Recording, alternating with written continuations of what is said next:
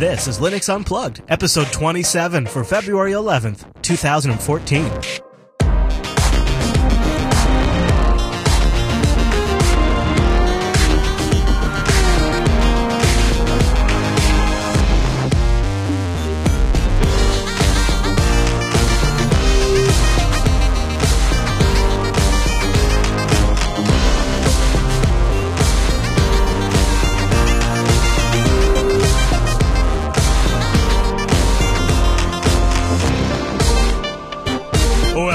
Linux Unplugged, your weekly Linux talk show that's watching the Debian mailing list and it's fresh all out of popcorn. My name is Chris. My name is Matt. Hey, Matt, here we are. We, we actually got the first word of it on Sunday as we were wrapping up last, and it looked like Debian was going to go with Systemd. And I thought, okay, that's good, but let's not run with it just yet. Because that'd have been crazy. Because Debian doesn't just make decisions like that, right? They don't just. Boy, it has been an interesting couple of days. And I know a lot of you are thinking, why do we care so much about an init system? Well, we're going to talk about that a little bit. There's a lot of actual larger ramifications. I think a lot of people are very aware that Debian is the base of so many distributions. And a lot of things are changing in the Linux world, and at the same time, some of these things are coming together. And that's what the, the system dis- discuss, the system D discussion isn't just happening at Debian, right? It's been happening across all of the Linux distributions for a couple of years now. And the Debian one's been one of the most watched. And unfortunately, not really been the greatest example of open community collaboration. True. And uh, we could get into that whole discussion about should the stuff be on a public mailing list, but it was.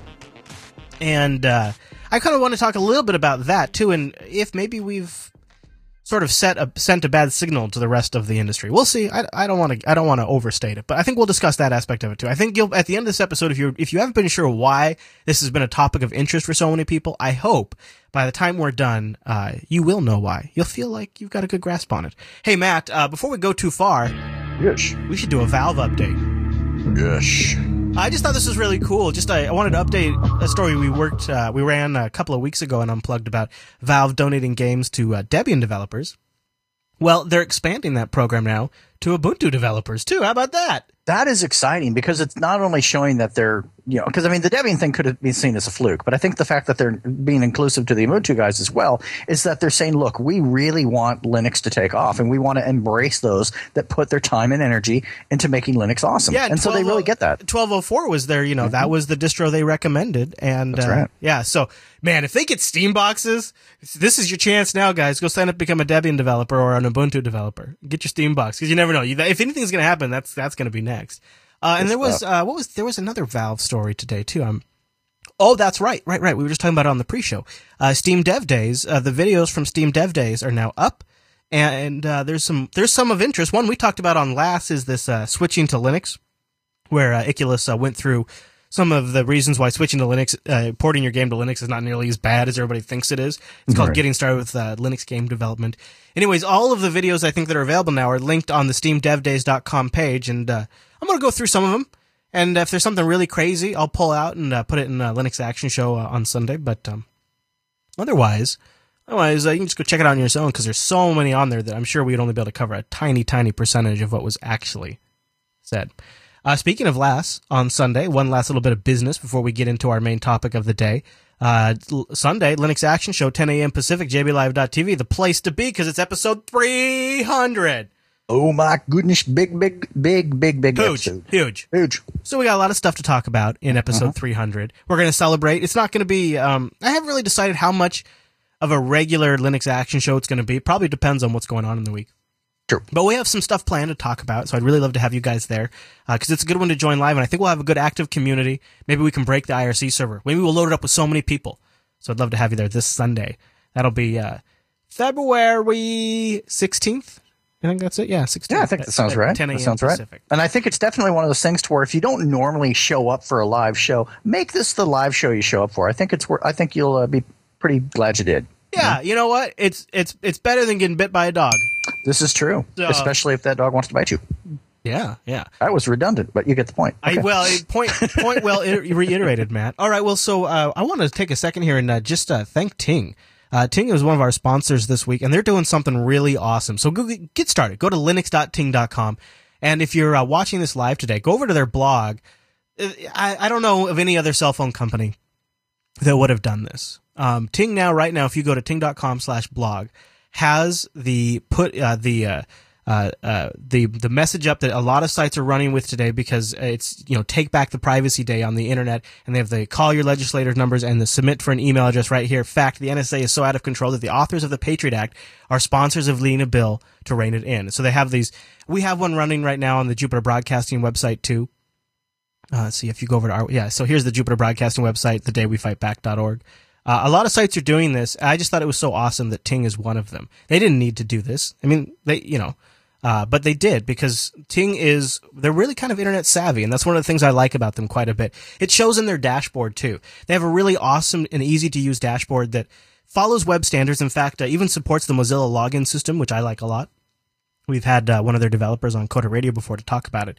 And what's great about Ting is there's no contracts, there's no early termination fees. You only pay for what you use. Each flat line is $6 and then, you know, taxes. And then it's just your usage. If they take your message, your, me- your megabytes, and your minutes. They add them all up at the end of the month, whatever bucket you fall into. That's what you pay.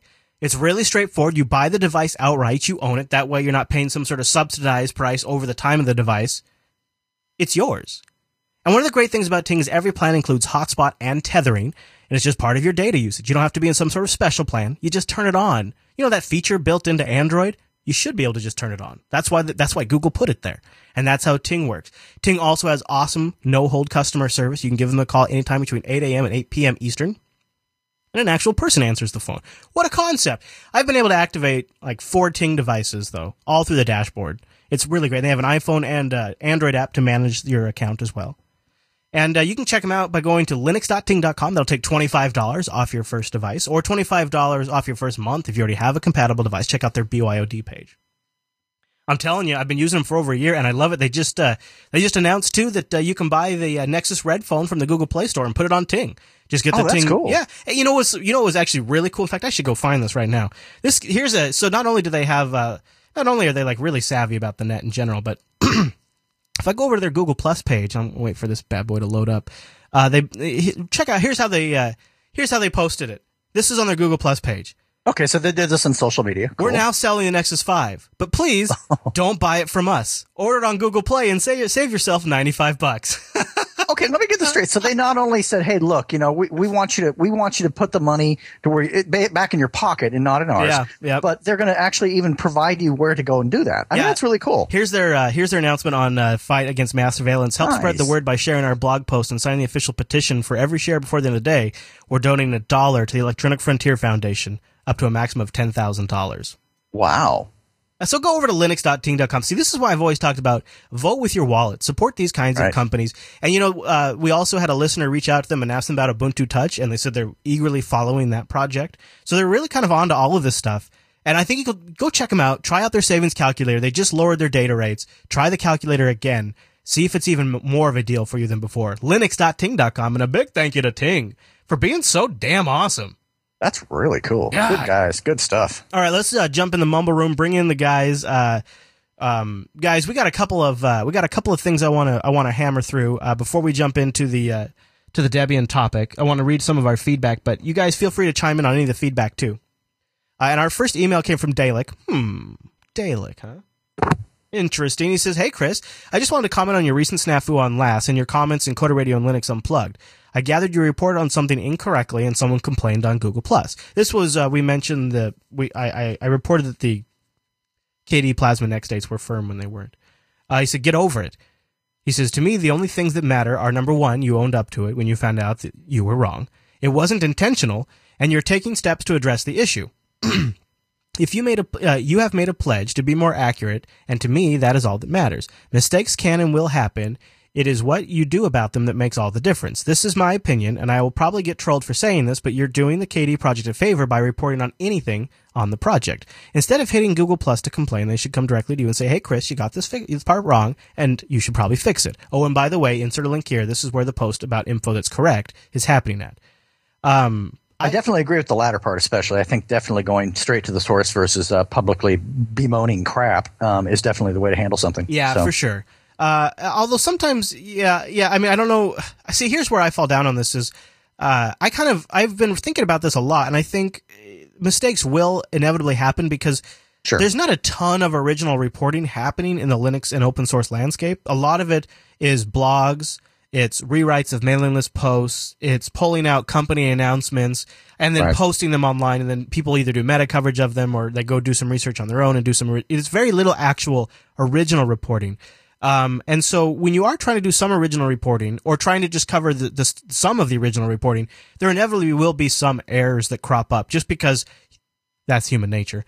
And I Sure. think uh, I think as long as you know we keep we keep uh, we always try to follow up and make corrections in this show. And I think if the mistake is big enough, you know, we make corrections in in the main show itself, and we're very clear and open about it. And plus, in the subreddit, you know, we get caught pretty quickly. And I think as long as uh, uh, um, one of the things about a podcast is it's you really you, you make it you make it consumable for a one episode if somebody's just doing a drive by and they pick it up. But what you really want to do is curate a long term community that can depend on quality of content. And I think as long as we're addressing that by continuing to do corrections and updates down the road, then that audience is served in the long run. And I think that's what really matters. So I'm always going to do my best not to have mistakes, but when they do, I'll also always do my best to make corrections. And I think that's all you can really do. Yeah. you know. All right. Well, next uh, bit of feedback comes in, and uh, this is from Red Hands Guitar. Reed Hands Guitar. Reed has guitar. Ah, well, I'll get it eventually. Give me about four more tries.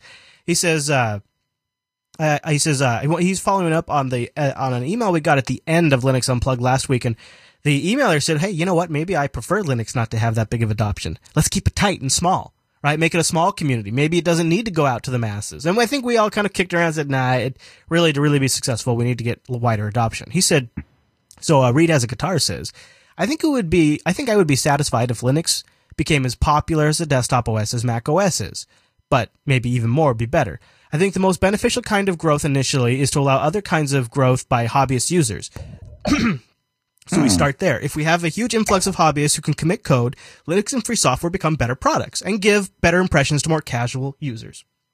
I, I agree up until the last point. Uh, the last point, generally speaking, the more the more coding and the more coders and things you come into, you do end up with better stuff.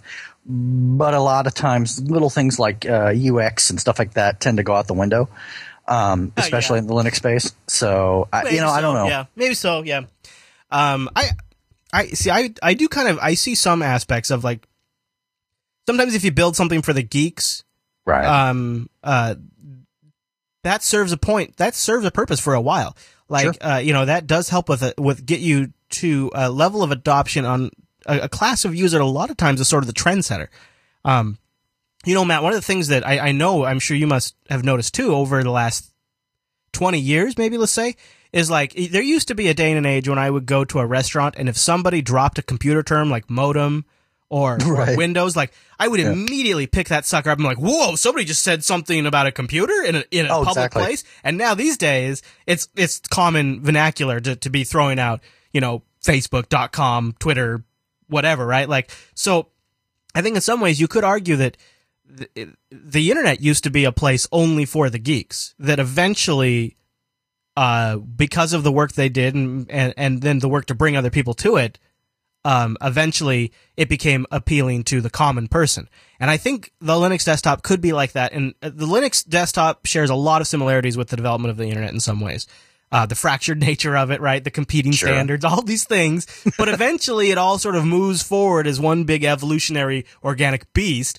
And I kind of feel like in a way, uh, this phase the Linux desktop is at right now could be its glory days in a sense, where it's for the geeks. It's really great if you're a nerd and you really want to tinker with your system. And you look at, um, sort of the Ubuntuization of a desktop where they're putting a lot more polish on there. They're changing things. They're polish might not be the right word, but it's, you know, they're packagizing, productizing it, um, going with their own display server because that fits, that fits the needs of the product, not because it might technically be the better thing for everyone in the community, but it, it helps them create a product that is good for general consumers. And so they're going that direction. I think, I think what, what Canonical and Ubuntu are doing right now is going to be the leading edge of what's going to happen in a lot of, uh, products using Linux.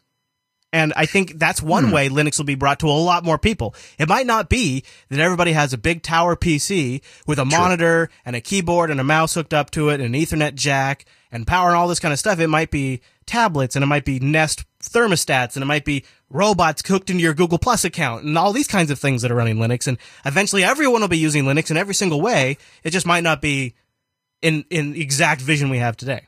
That's a good point, and I think in many ways we're already well in, well into that direction as it is, especially in the embedded markets and things like that.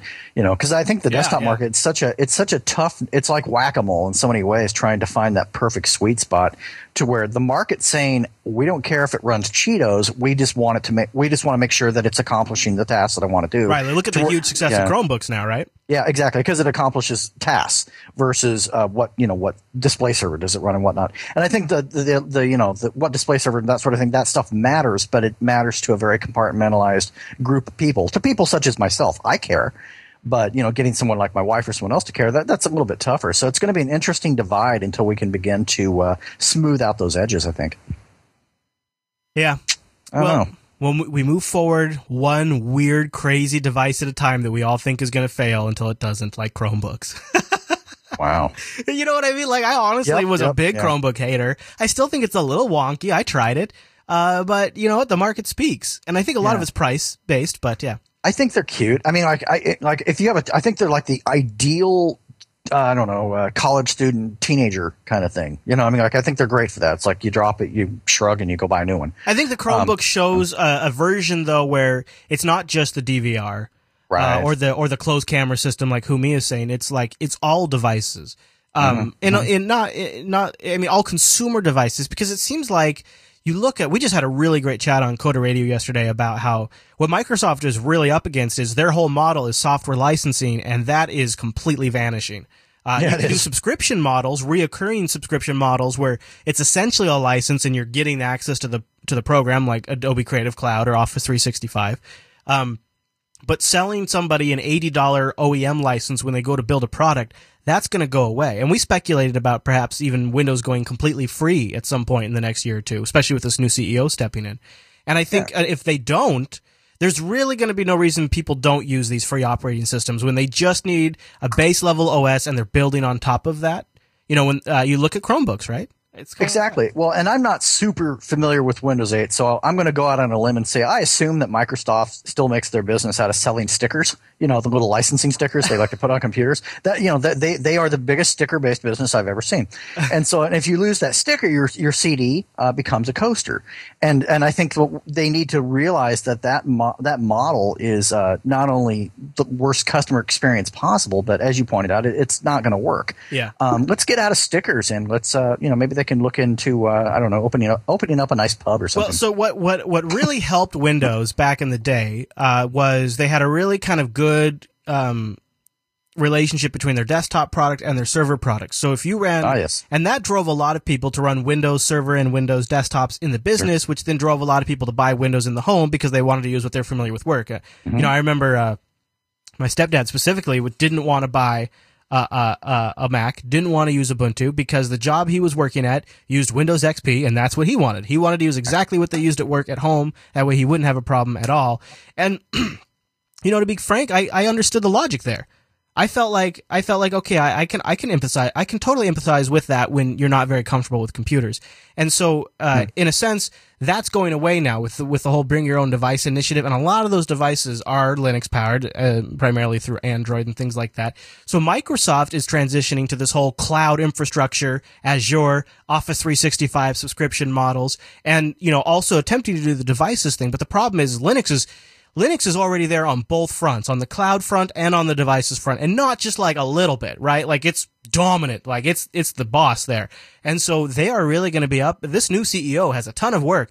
And I, I wonder if because Linux is already the boss on the server space, it's already the boss on the device space, if you almost have that same thing again where, well, because we run it on the server and because I have it on my devices, I'm also going to put it on these other devices. And just for developers and for companies that are just trying to wrap their head around products and delivering a decent product, it almost just makes it easier for them to just put everything Linux because, well, we're already using that on the servers over here. We're writing code for that. We're already shipping these Android devices. We're writing code for that. So, you know what? Let's just make it all Linux. And, and I think that, that's sort of the thing we could be seeing put in place right now. I think we're seeing that and that, that is what Microsoft's up against. And it's, it's like this silent monster. It's not this big company. It doesn't have any one particular logo on it. No, yeah, but not. but it's still this massive battle that I don't think they're fully equipped to fight. They're equipped to fight uh, IBMs and Apples and, and Oracles, right? That's who that's who Microsoft is armed to fight. Microsoft, in my opinion, is going to continue to eat their own face when it comes to the consumer market. Um, they hired who seems to be a really nice guy. I'm sure he's, a, he's going to really means well and is going to do his very best, and I'm sure he's great. I don't think that, but they continue to make the same mistake they've always made, and that's, oh, why bring in someone new that might be able to help us in our shortcomings when we can hire someone from within again? Granted, he's got some great skill sets, and he's, you know, like I said, I'm sure he's very talented, but it's the the bigger problems they they're still hiring cleaver. within. They, they need, really do. They need someone to go and do some weed whacking. Now, uh, Bacon Drinker, you were going to make a point that you think if Windows goes free, it's better for Linux? Uh, no, it's worse for Linux, sorry. Oh, it's worse for Linux. Tell me. You think well, people so will then. It's, the web browser model. You say, like, or the web browser ideas. So, like, um, when a web browser is. Like, when you see someone running, running um, IE, you switch them to Chrome. Or when someone's PC breaks and you reinstall it, you switch them to Chrome. Well, if someone's PC breaks, you haven't got the moral problem of torrenting Windows, so you're probably going to install Windows for free anyway. Yeah, but who's going to want to run Metro on the on it? I mean, you know, I, I think Microsoft is solving that problem for us. Um, I think they are going to. I think web applications, HTML5, that kind of crap, the crap that we all hate hearing the buzz terms about, are making Windows less relevant. And I think Microsoft is doing us all a favor by making Windows less relevant. Um, Paul Thurrott over at uh, winsupersite.com it ran a story. I think I think it's um, I can't remember what the title was, but it was a good title. And he makes the case that he goes through and lists all of the people that have lost their jobs, the entire divisions that have been that they've done house cleanings on, and he even proposes uh, Ballmer's loss of his job is because of what a catastrophe Windows 8 is. And he writes, he says he's talked to people in there that you know they think it's worse than Vista, and they think not in terms of sales, but in terms of public image, and they think that they may have set Windows back a decade is the term they're using internally. That Windows has been set back a decade. Ouch. Yeah. Not shocking, but ouch. That's Boy. that's pretty you know, that's pretty damning.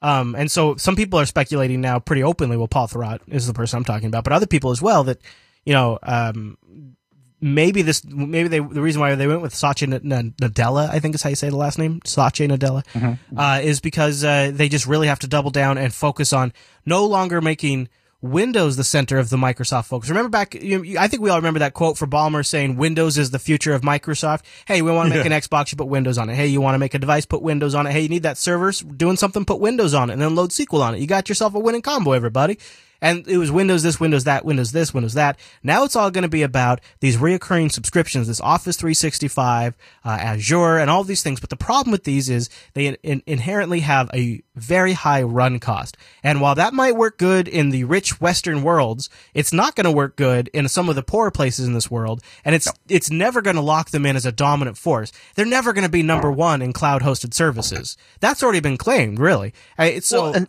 they do it to themselves too. It's like if you look at Office 365, which I've had some limited experience with. It's been a, it's been a couple months, but when I looked at it, I'm thinking, okay, so compared to the Google offerings, which are free, you want me to pay for something that for a non-enterprise user isn't really compellingly different, other than maybe visually different. I, I don't really, you know, I, they seem to shoot themselves in the foot when, as soon as they launch something like that. They they launch these products and say, okay, how can we either overbrand it with too many versions, yeah. charge charge something when quite frankly no one's going to pay for it, not out of the enterprise anyway.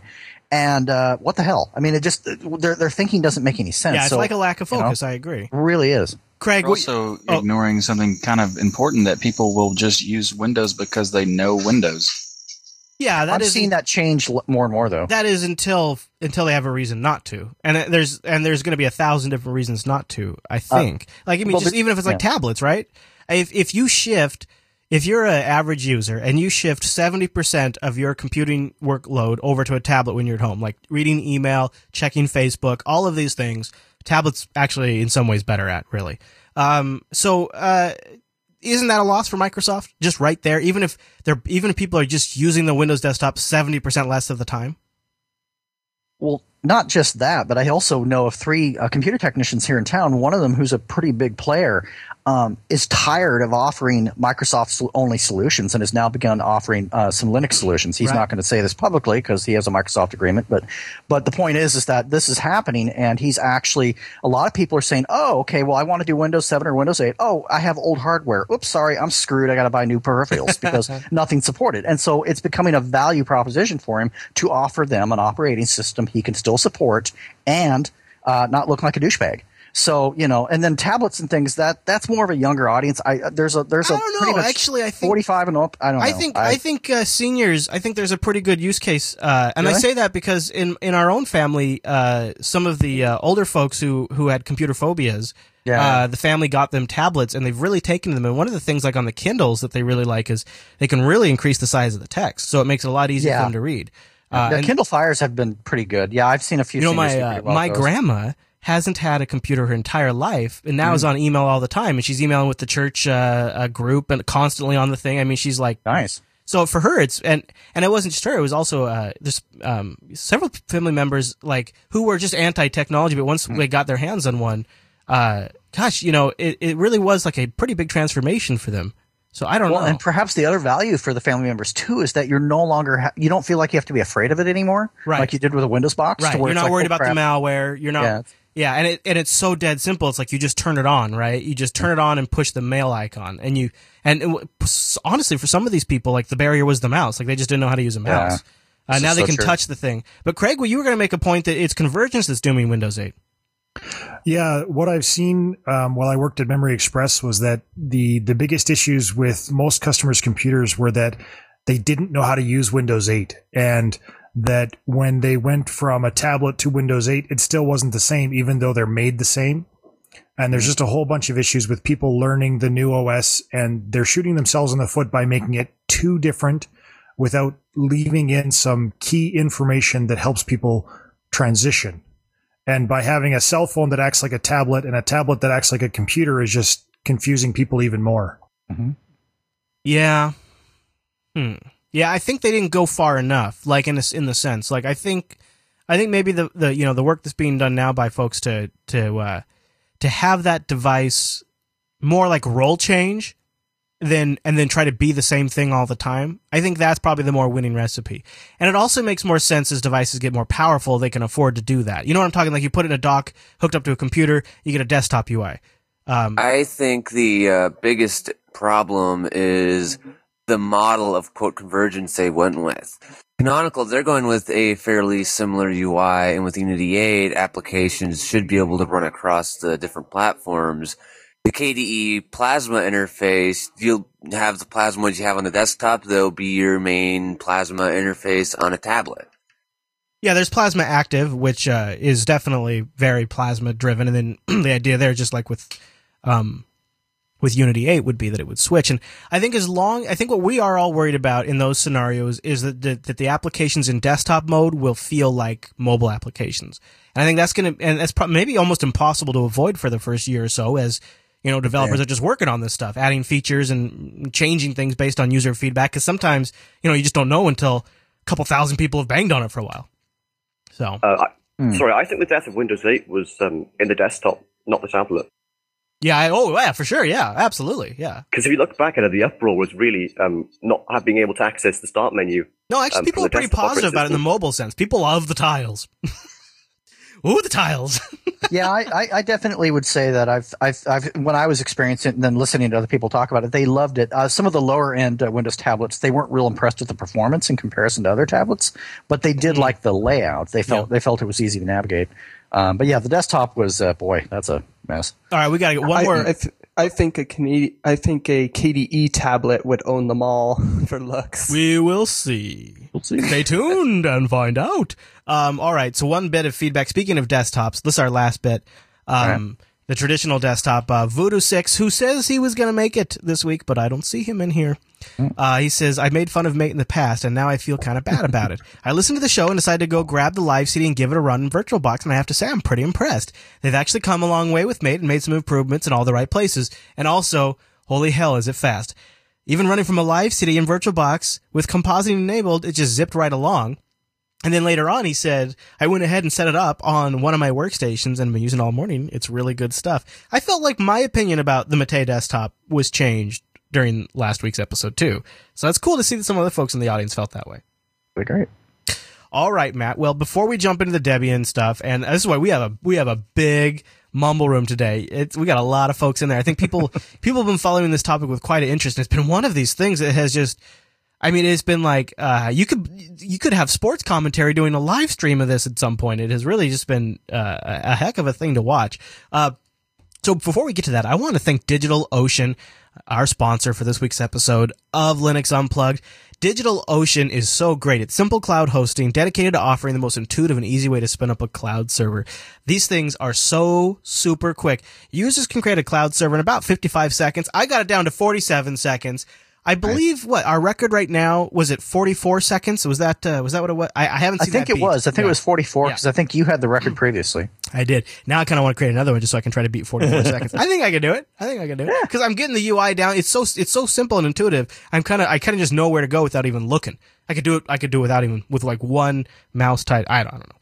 Uh, anyways, DigitalOcean, check this out. A little bit of an announcement here. DigitalOcean has locations in New York, San Francisco, Amsterdam, and now Singapore. They just added Singapore today. So congratulations to DigitalOcean. Here's what's great. Users, while you're over there and you can spin up this cloud server in 55 seconds, that's awesome, right? Sure, that's good. But check out what you get for $5. You ready for this? If you're a user DigitalOcean for $5, you're going to get 512 megabytes of RAM, a 20 gigabyte SSD, a CPU, and one terabyte of transfer. A terabyte of transfer is really quite a bit. And I love that it's a fixed cost. Boom. I know exactly what I'm going to get. So you got to go check them out just for their intuitive control panel. And they also allow you to replicate it on a, on a much larger scale with a really straightforward API. So go over to digitalocean.com and check them out. They got a great droplet system with uh, images that are already ready to go. You can pay by the hour if you just want to do testing for a little bit. Tons of really great features. And Linux fans, which I think you might be, will appreciate that they're doing this all on top of KVM. And this is a great example of how Linux empowers a company to do a whole new category of product that just a few years ago wasn't even possible. And this is just they're, they're taking advantage of technology built into Linux. They're using great hardware, tier one bandwidth, and it really just all comes together. And this is the kind of stuff as we're about to.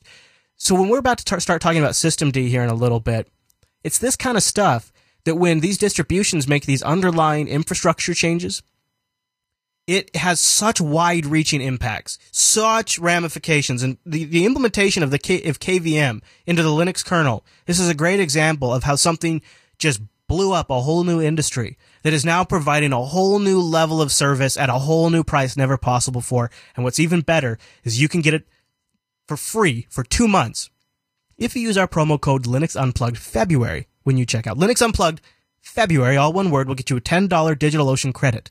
You can use that $5 server for two months. I've been running that $5 server for a while now, and it just, man, Linux performs like a champ, and you combine it with those SSDs and their bandwidth, it, man, it flies. It's so great.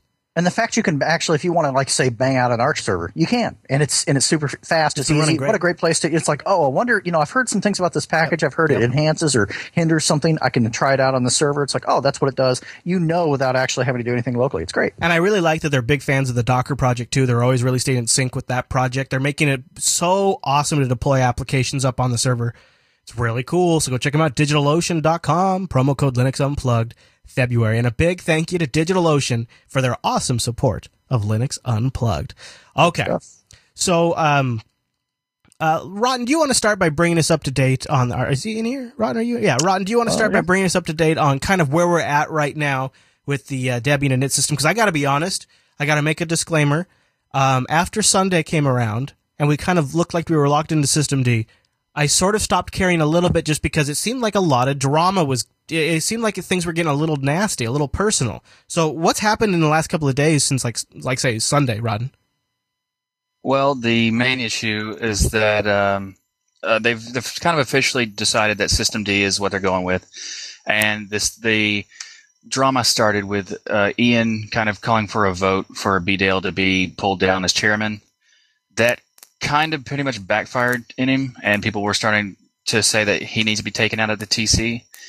So to kind of stave yeah. off that, he right the technical committee he decided to, to stave off that happening. He kind of voluntarily um, is taking a break for a couple days. He said, and then as soon as that happened, the next day, uh, Bdale casted his vote, which kind of solidified System D being the choice. And if I'm correct, uh, tell me if I'm not. Bdale, because he's chair, um, in in the case of a tie, his vote counts as two votes. So it'd be two votes for System D if there's a tie, right? Anybody else know if that's true or not? Well, it's some. Yeah, I'm pretty sure it's something like that, but it wasn't necessary because um, uh, basically Ian pulled himself out of voting. And this is kind of interesting. Voluntarily, vol- voluntarily standing down now. Is that because?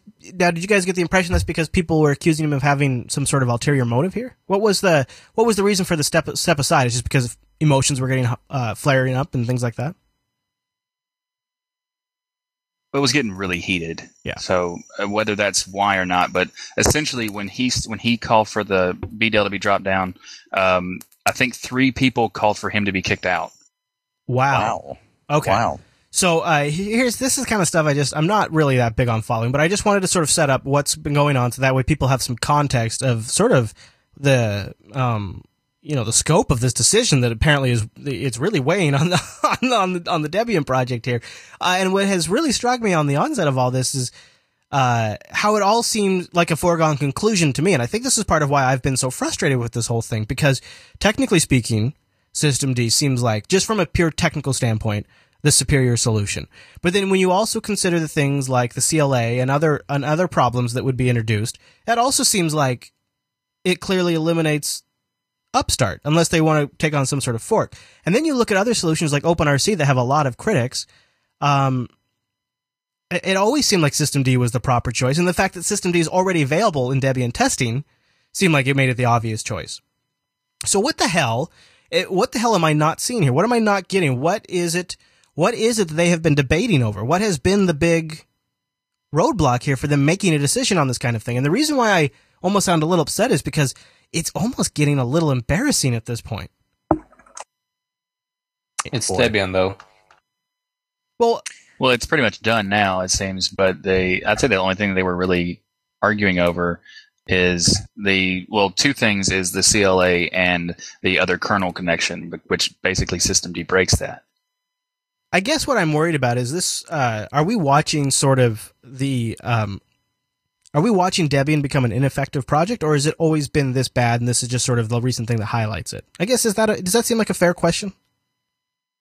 Well, I think it is. I think you've mentioned before in the past that you know these type of debates and discussions have pretty much always happened inside you know different Linux communities, but now with so many different mailing lists and people looking to put out news articles, the moment something gets said, it gets repeated around so many times. So I think it's just as you've stated in the past, the speed at which we now broadcast this these discussions and these disagreements has grown so much that now it seems like it's worse than I believe it really is.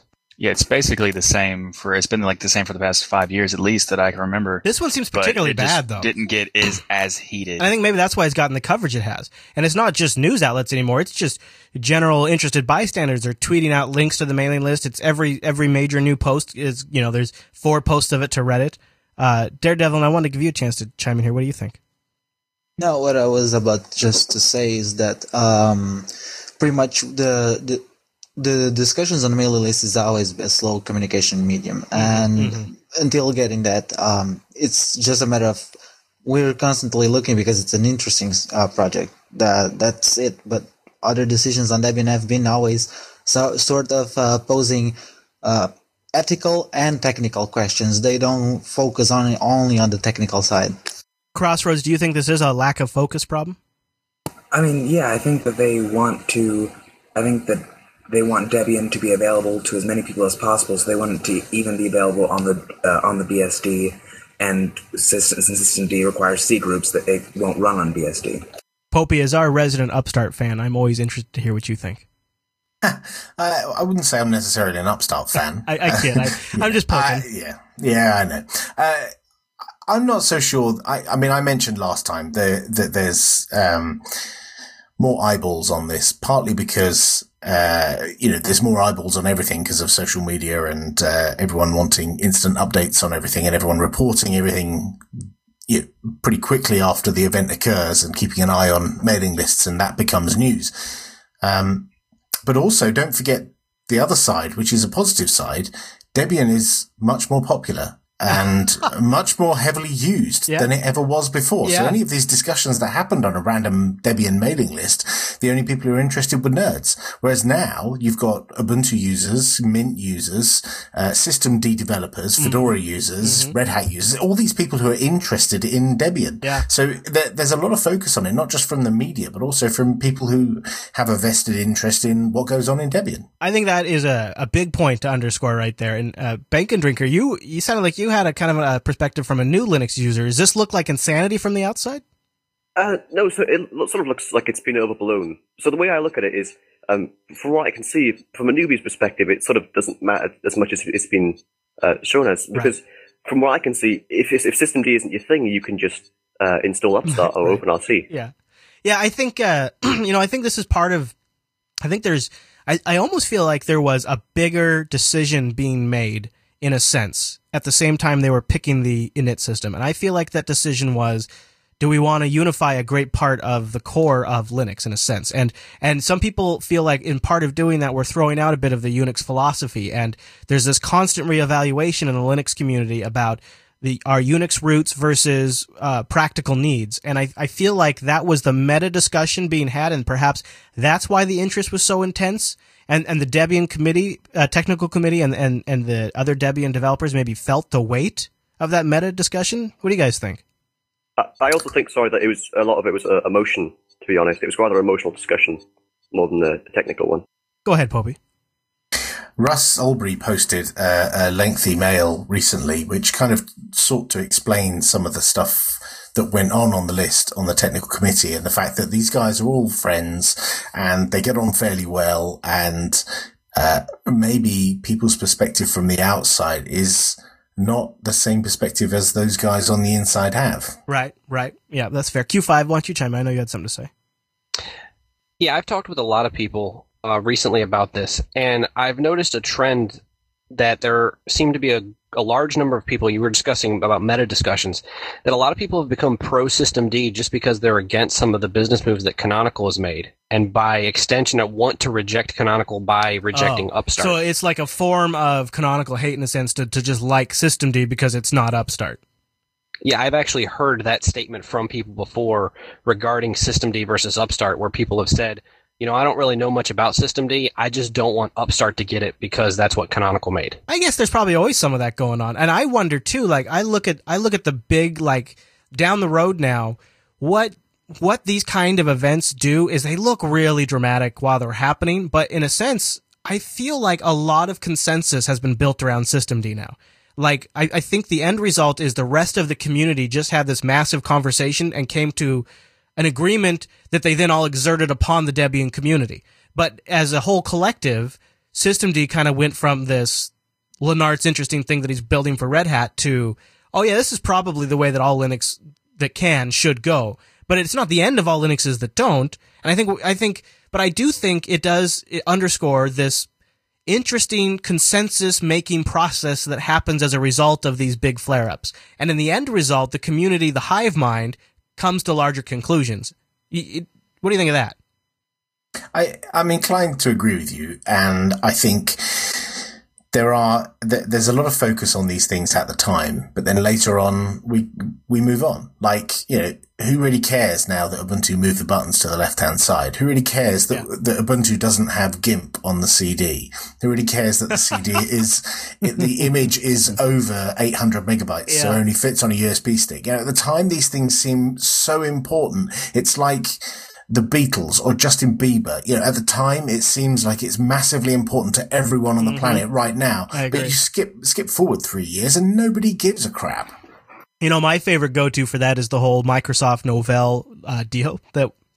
Like we dedicated like three weeks of the Linux Action Show to covering, and, and and everybody was ready to burn Novell at the stake, and here we are, what three, four year, five years later, and it doesn't really seem to have made too much of a difference on anything.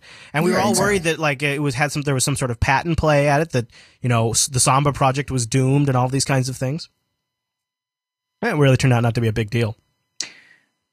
It's interesting how that comes about in hindsight. Because I mean, at the time, yeah, that was you know it was perceived as just like you know the the clouds are turning blood red and the moon's going to fall out of the sky and everything. And I think the problem with this kind of consensus building is there are now tools available to manipulate the hive.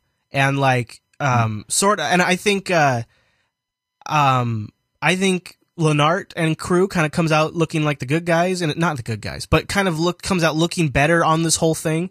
And and really that was because he was able to go to his own Google Plus feed and have a platform to influence a lot of people and what they were how they how they viewed it. And I think You really, you really think Leonard comes out being the good guy in this? I do, uh, not necessarily in terms of like, uh, uh, like, like the, the traditional sense, but in terms of like, um, I, the most I- logical, I- maybe. I don't know, like, like having the having the clearer perspective of the group. Uh, that's not the right way to put it either. I think, I think he comes away looking like he was he was right in the end. Maybe is that the way to put it? So he may well be technically right, but I challenge you to go back over the last six months of Google Plus and whatever other mailing lists and find every occasion where Leonard has taken pot shots at Upstart, pointing out bug reports, pointing out things that Upstart does or doesn't do. No, I agree, Now, that's- now, now go back and find Upstart developers doing the same thing, and you know what? You won't find them. I agree that that's not. I don't really mean. I don't mean all of that feed. I just mean like during the heat of the discussion, he's able to go and have a platform that he was able to influence a lot of uh, people's thinking on the matter.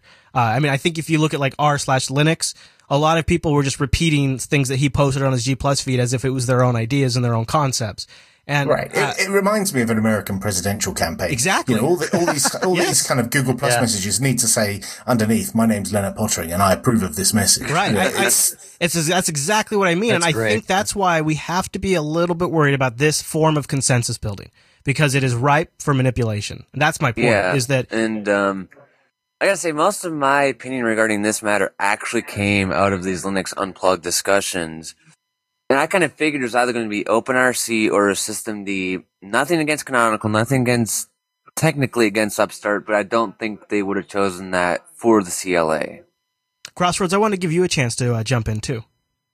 Um, I don't really think that anyone came out looking like a good guy because uh, the System D people, like Popey said, were going through and filing the bug reports, and it almost looked petty. And then the Upstart folks were just kind of silent. So I don't think when there's this kind of arguing and this kind of tit for tat stuff, it no one looks like a good guy. Yeah, good guy might not have been the right way to put it. I was just trying to think of a way to kind of frame it where I think people kind of rallied around the points he was making, um, and kind of d- decided to, you know, to pick up on what he was what he was championing. Championing. Well, I think I think he had technical accuracy on his side. You know, he was he was able to point out the odd bug report here and there, or point out where um, System D might be technically superior, and he and he certainly has that on his side. And there's it's very easy to rally round someone who is articulate and able to um, express how their product is technically better than someone else's. But you don't have to be a douche when you do it. that is that is sort of the underscore is like uh, if you can if you can manage to if you can manage to do all that without offending a bunch of people yeah that's sort of a win-win bacon drinker i wanted to let you chime in on the sort of the state of the debate Yeah, so all I've got to really say is, um, as intense as it was, Linux debate is sort of meant to be this way. Um, it's sort of, I was watching a, talk, a TED talk uh, with Linus Torvalds' boss, and he explained how intense debate gives, uh, comes up with a better decision at the end of the day. And I, I sort of think that um, people saying that the way the debate was has not gone uh, so politely, if you will, is, is kind of uh, wrong. I think debate should be this way, and it's worked out better. it's actually almost been sickeningly polite in some ways. Like here's Bdale's announcement that they're going with System D. He writes, Thank you, Anthony, for your analysis of the votes. Per 6.3.2, I used my casting vote to choose D as the winner. Therefore, the resolution reads, we exercise our power to decide in case of overlapping jurisdictions 6.1.2 by, by assuring that the default init system for Linux architectures in Jessie should be systemd. Should the project pass a general resolution before the release of Jessie asserting a position statement about issues of the, of the day on init systems, that position replaces the outcome of this vote and is adopted by the technical committee on its own decision. That's a really interesting way to speak. you know, it sounds like it's a, uh, like a like legislation being passed. I could, well, yeah, except the difference is, is things are actually happening there. That's true. um, you know, De- Debian actually has activity. No, um, the bigger thing there is I think that it's, uh, it's not only sounds official, but it'd be hard not to bust into laughter doing it, really, I would think. Yeah, I mean they want to they want to make it official, I suppose. They are in a way making so. history with some of these decisions. Sure. So uh, I guess there is that element to it. Uh, all right, guys. Well, uh, any other comments before we round off this discussion? Anyone else want to chime in? I, yeah, I ahead. would just like, I would just like to to say that um, Actually, um, earlier someone mentioned that um, the coverage, like it wouldn't matter uh, because uh, we we thought it was important at at the time. But I think actually covering uh, such issues sometimes is what provokes people to think about the as an issue and actually try to find the better, the best resolution, and not attempt uh, misleading uh, directions. Yeah, it does make for uh, interesting back listening too when you go back and listen to the issues of the day.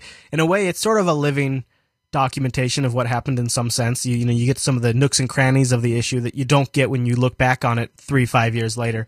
Uh, so it's kind of fun from that standpoint to talk about today. And it, it, you know, open source and Linux so much is about building one piece at a time, and and it's and that in itself inherently calls for analysis and discussion about the piece you're working on because every future piece after it is built on top of it. So every piece matters in a sense. And I think this one in particular, because of the weight of the overall decision, because of the meta discussion going on in the greater community that's been going on for a couple of years now, I think this one in particular reached beyond just the interest of bloggers and podcasters and uh, etc. I think it really reached to the general user. Like Popey made the excellent point. It affects it affects so many people now because the Debian project has grown, uh, and you know with uh, with other huge projects like Ubuntu based on it. Uh, it is really it's an important player now. And what's really interesting about it is you could uh, you could easily make it's one of our most important players, and uh, it is truly community driven. And we have just watched this process unfold. I mean, who knows what kind of discussion there was internally at Red Hat before they uh, set off on Systemd? We probably could glean some of it from mailing lists, but I bet you don't get the full scope like you do here with Debian. Uh, and it's it's just kind of interesting to watch a a, a truly community based project go through this process. And you know, I don't know if it's necessarily a bad thing it took him as long as it did. It just I, I wish it didn't get as heated, and I wish maybe uh, people would give folks a little more slack and consider that you know they are watching something from the outside. I think yeah, and I think that's true. I mean, there's we do need to be sensitive to the fact there may be a lot of underpinnings we're not aware of, and I have no problem with the amount of time that it takes. But I think unless there was actual like threats made against people or whatever, I do think the emotional side of it really is going to be hard to justify. But the rest of it, I would definitely agree. I think that there's no question there's got to be things we're not aware of that could uh, definitely get people a little bit riled. Yeah, but you know, yeah. but we're all adults, guys. I mean, you know, we got to. At some point, you got to like the person that stepped away. That's the right approach. That's good. That was that, yeah, that probably know. was a good decision. You know, if you're still kind of a little stuck on all of this, well, I got good news because um, it's one of these things that's that's maybe hard to wrap your brain around until you can play it as a video game. Well, good news, we actually have a video game version of the Ubuntu init system debate. Uh, I'll have it linked in the show notes. You're kidding me. No, it's for real. It's like a. It's it's here we go. I'm playing it right now. It's an it's an attorney game. Uh, the Debian and Oh It case, Great, Great Emerald's trial, and it explains to you what the hell's going on with all of this in video game style. Here we go. that's loud. Look at that. There we go. There we go. Yeah, yeah. What kind of achievement do you get? Do you get if you get the right one? This is so this is so 80s awesome right now, or early 90s Right. awesome. And so look, I mean, come on, how is this not the best way? This is like Final Fantasy meets the Debian and It debate. I'm really disappointed that your idea of a, a game for this is not Flappy Bird. Oh, jeez. It kind of felt like watching Flappy somebody play Flappy Bird. I'll tell you that. Yeah. That's true. Well, anyways, I'll have a link to the Debbie Goodness. and It case in the uh, in the show notes if you want to get in on some of that craziness. And then you know you get to learn a little something out and have fun. This is true. Maybe next time they'll take Popey's advice and make the Flappy Bird edition, assuming that. Uh, Well, and if you install it on your phone, then you can flip it on eBay for fifty grand or whatever. gosh, isn't that crazy? I know. Uh, all right. So, uh, Ben, a 14 year old listener writes in and he says, uh, Hey there, Chris and Matt. I'm a 14 year old Linux user who would self proclaim himself as a Linux geek and I'm an avid listener of Linux Unplugged. Well, hello, Ben. He says, I use Arch. Wow. How about that? Inspired by, inspired by the Arch challenge and roll my own Arch Linux Raspberry Pi LAMP server, as well as being a happy user of a custom rig built by myself. Oh, Ben, I want to adopt you. He says, and more, he says, and the more I look around, the amount of Linux advocates of my generation is very, a very small number, and it worries me. It worries me, and surely could be some concern to people of your generation, as kids aren't getting sufficient education about computers. Other kids my generation in my so-called IT classes don't seem to be educated enough unless they really go and look for it, like myself, which most people will not do. Personally, I, uh, I, I think that kids of my generation, probably of others, are not being stretched and not getting the sufficient grounding they need. I could be a- uh, arrogant here, although I reckon I could teach my IT class better than my minimum wage teacher does. Which brings Oh. me on to my next, well, it sounds like you might be able to, which brings Yeah, me yeah. on to my next point. Linux doesn't seem relevant to a lot of people, and it seems somehow minor to them. I have largely covered my thoughts on the matter of Linux's popularity, which I cover on a blog that I call the Linux situation. It'd be great if you would just look over it and share your thoughts. Thanks for the, thanks guys and keep up the good work. So Ben says that a lot of people don't find Linux relevant anymore, and the darn kids, now we talked about this a little bit, the darn kids aren't mm-hmm. finding Linux that interesting.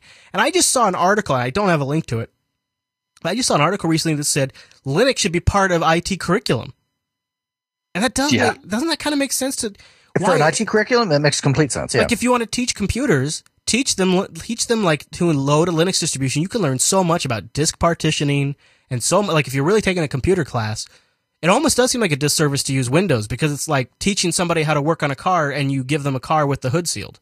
That's right. That's right. Because I That's a know part IT mine, folks now that are suffering because of that. They they specialized in Windows and now are having to backtrack and learn stuff that they ha- could have had the opportunity to learn a long time ago. So it's actually become a hindrance. Yeah. Yeah. Well, They- and they- Go ahead. I'm Go sorry. ahead. Go ahead. Uh, um, I was just gonna say that I think the biggest part of um, all this is mainly like you know if you teach them one specific technology, then a few years later you have this big setback, and um, what should really be the core part about it is teaching okay here's the basic parts of the computer. Here's how to um, get a good sense for being able to read error messages or whatever to basically give the foundation for a flexible mind mm-hmm. about computing so that you know as time goes on you're able to adjust to eh, whatever various things may come in just because you have enough of a foundation that you're able to reason your way through anything that gets put in front of you and re- and of course knowing how to use Google or whatever to find Right, to anything get that you to- just can't yeah, get. Do your own research, yeah. Well, that sounds good, but it- it's highly debatable what is a good foundation. So that would be hard to do a curriculum for. Yeah, that's true. So uh, the guy in, in here says he's part of this generation. He has some thoughts on this. Go ahead, the guy. Hi, Chris Les. Uh, yeah, so I'm part of this newfangled uh, teenage generation, and I just wanted to say that I really agree that there's not enough education about that, this sort of thing. Uh, I go to a school with over a thousand kids, and of them, I'm one of maybe like five people that's heard of Linux, and I'm the only person that actually uses it that I'm aware of. Mm, mm. Uh, it's just a matter of people don't know. Go ahead. Everything that I learned about Linux was just on my own. I mean, I Yeah, first heard self-taught. about it through a con, uh, uh, what's it called? A conference, and most people don't go to that sort of thing. Yeah, yeah. Uh, Urban, Urban 120, go ahead. Yes, um, um, I think that uh, um, uh, um, I heard first of, of Linux one time that uh, I was with some uh, um, guys that know a, a lot about computers, but I actually started u- u- using Linux because um, I started watching Linux action show and I figured out that it is awesome. Oh, thanks. Um, um, um, I, I'm 16 years old, and in my school we mentioned Linux that it exists, but in school we use Word, we use Microsoft. Mm-hmm. The, uh, everything is based um, on a, um, on not free software. Right. Ev- Everything is from Microsoft or from uh, from uh, uh, other companies. Yeah. When we give uh, an assignment for school, we need to um, we need to have it in font Times New Roman, which is from Microsoft, and dot dots uh, uh, file, and everything is based on uh, proprietary solutions. All right, Bit Puffin, go ahead.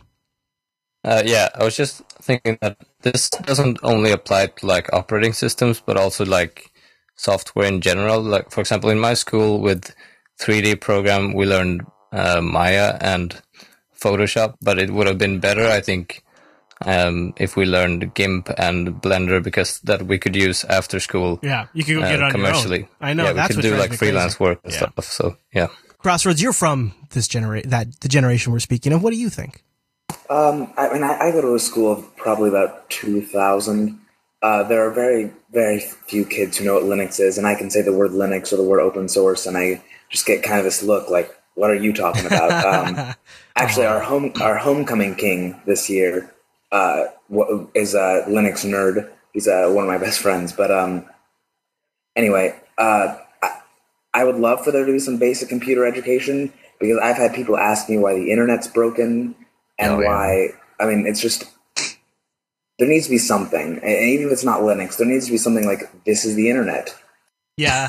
I mean, I, I, I do worry about uh, getting down a path of like you see on Star Trek, where the, the Captain Kirk arrives to the planet and it's being run by one giant computer, and nobody knows how to how it works, and they all think it's their god, and they all worship it or something. Uh, Witherdon, uh, I know you wanted to make a point. Go ahead. Uh, I think the problem goes further than that. I mean, I've just completed university, and the number of people that couldn't even install basic software was ridiculous. So I, I don't even think they're teaching anything at all in IT classes. So it's pretty much a joke. Isn't this isn't this why tablets are seeing the success they are? Because it is really just so much easier for people to pick them up and install apps. I mean, I literally, I mean, I'm looking at people who've never used a computer in their lives, and they're in their 50s, 60s, and even 70s, and they're picking these things up and they're they're installing applications like Netflix and Kindle, and they're using them, and it's just blowing my mind. I mean, there's still kids my age who I had one girl come up to me and ask me, "How do I install this app?" And she was running. She was an iPhone. It's not like it's even difficult. She didn't even know how to install an app. Well, there is that. Daredevil, I wanted to give you a chance to make your point. So um, I actually think we can uh, have a, uh different view for a while uh, on this matter. Uh, I think in the overall uh, picture, uh, ed- IT uh, education has been focused on application usage and getting just uh, whatever the school is sponsored to pro- sort of make advertising propaganda. And at that point, um, I don't think it's a matter of uh, what the school teaches, but Actually, if we look at the the user base that Linux has, has been pretty much uh, a matter of getting people into learning on their own, and they actually become much more inf- uh, informed. And at that point, I think it benefits the overall uh, community and helps actually introducing users not just as users, but uh, as also contributors or part of the community. And I don't think that's a, a bad thing. I think it could be improved, and I think actually shows like this do their part on um, putting the word out. I hope so. Um, and I think you're right to an extent that uh, if it's important enough and people need to get a job done, they eventually come across it. In a lot of cases, people who don't know about Linux is simply because they've never needed to solve a problem that it, it solves.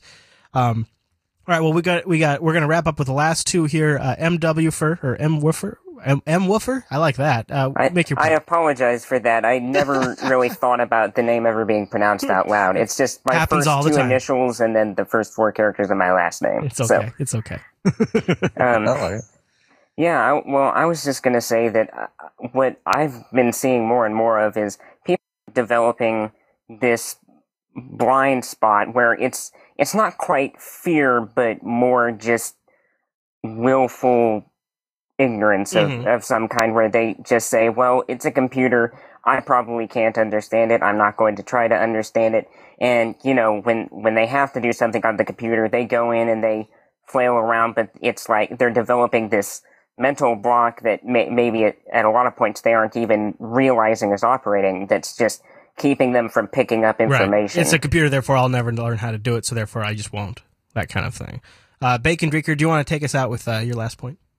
Yeah, I think um, the problem lies in, in modern technologies. Um, and I'm 16, so I'm from the new generation. But when you know when, when you go back even 10, 20 years, when you ha- when you bought something, you had a, a screw in the back of it, and you could open it quite easily with a Phillips screwdriver and look inside. But nowadays, you've got like Torx Five screws on the MacBooks and uh, glued together phones, and it's, there's no incentive to go ahead and open this stuff. Right. In fact, there's every incentive not to open it. Exactly. 'Cause Yeah. You damage it and void the warranty in the case of a glued phone and things like that. Yeah, Uh, but you I- don't truly own a device until you void its warranty. That very good, right? Very true. Or until you've taken it apart and put it back together again. Uh, well, uh, let's uh, let's take the rest of this in the uh, post show discussion because I think that's a good a good point to wrap up to in a response to Ben's email. And Ben, I hope uh, some of that's helped provide some insights. And uh, you know, one thing you can always do is show folks, uh, wait for folks to have a need to be so- uh, solved, a problem to be solved, and show them how Linux solves that problem. And uh, I think once you show them what it can do for them, maybe it's uh, maybe they want to finally get into some sort of application development. Maybe they want to set up a a, a file server at home and run Plex. Honestly, it, it always depends on the person. You know, that's one of the reasons I used to love Compiz, is I used to show Compiz off and at, at, at, work and clients and people just like, oh my god, what is that? What, how do you do that? Oh, this is Linux. Let me show you. And that was a, a door opener. And nowadays, I just had somebody over at my house, a total computer noob, and they were just blown away by Plex. Blown away by Plex. Could never see anything like Plex. Can't believe something like Plex exists. It's incredible. Like, well, here's what you need. And you know, that could be an example. Well, here, let me set up a, help you set up a Linux box. We'll install Ubuntu here. We'll put Plex media server on it. Bob's your uncle. Bob's your uncle.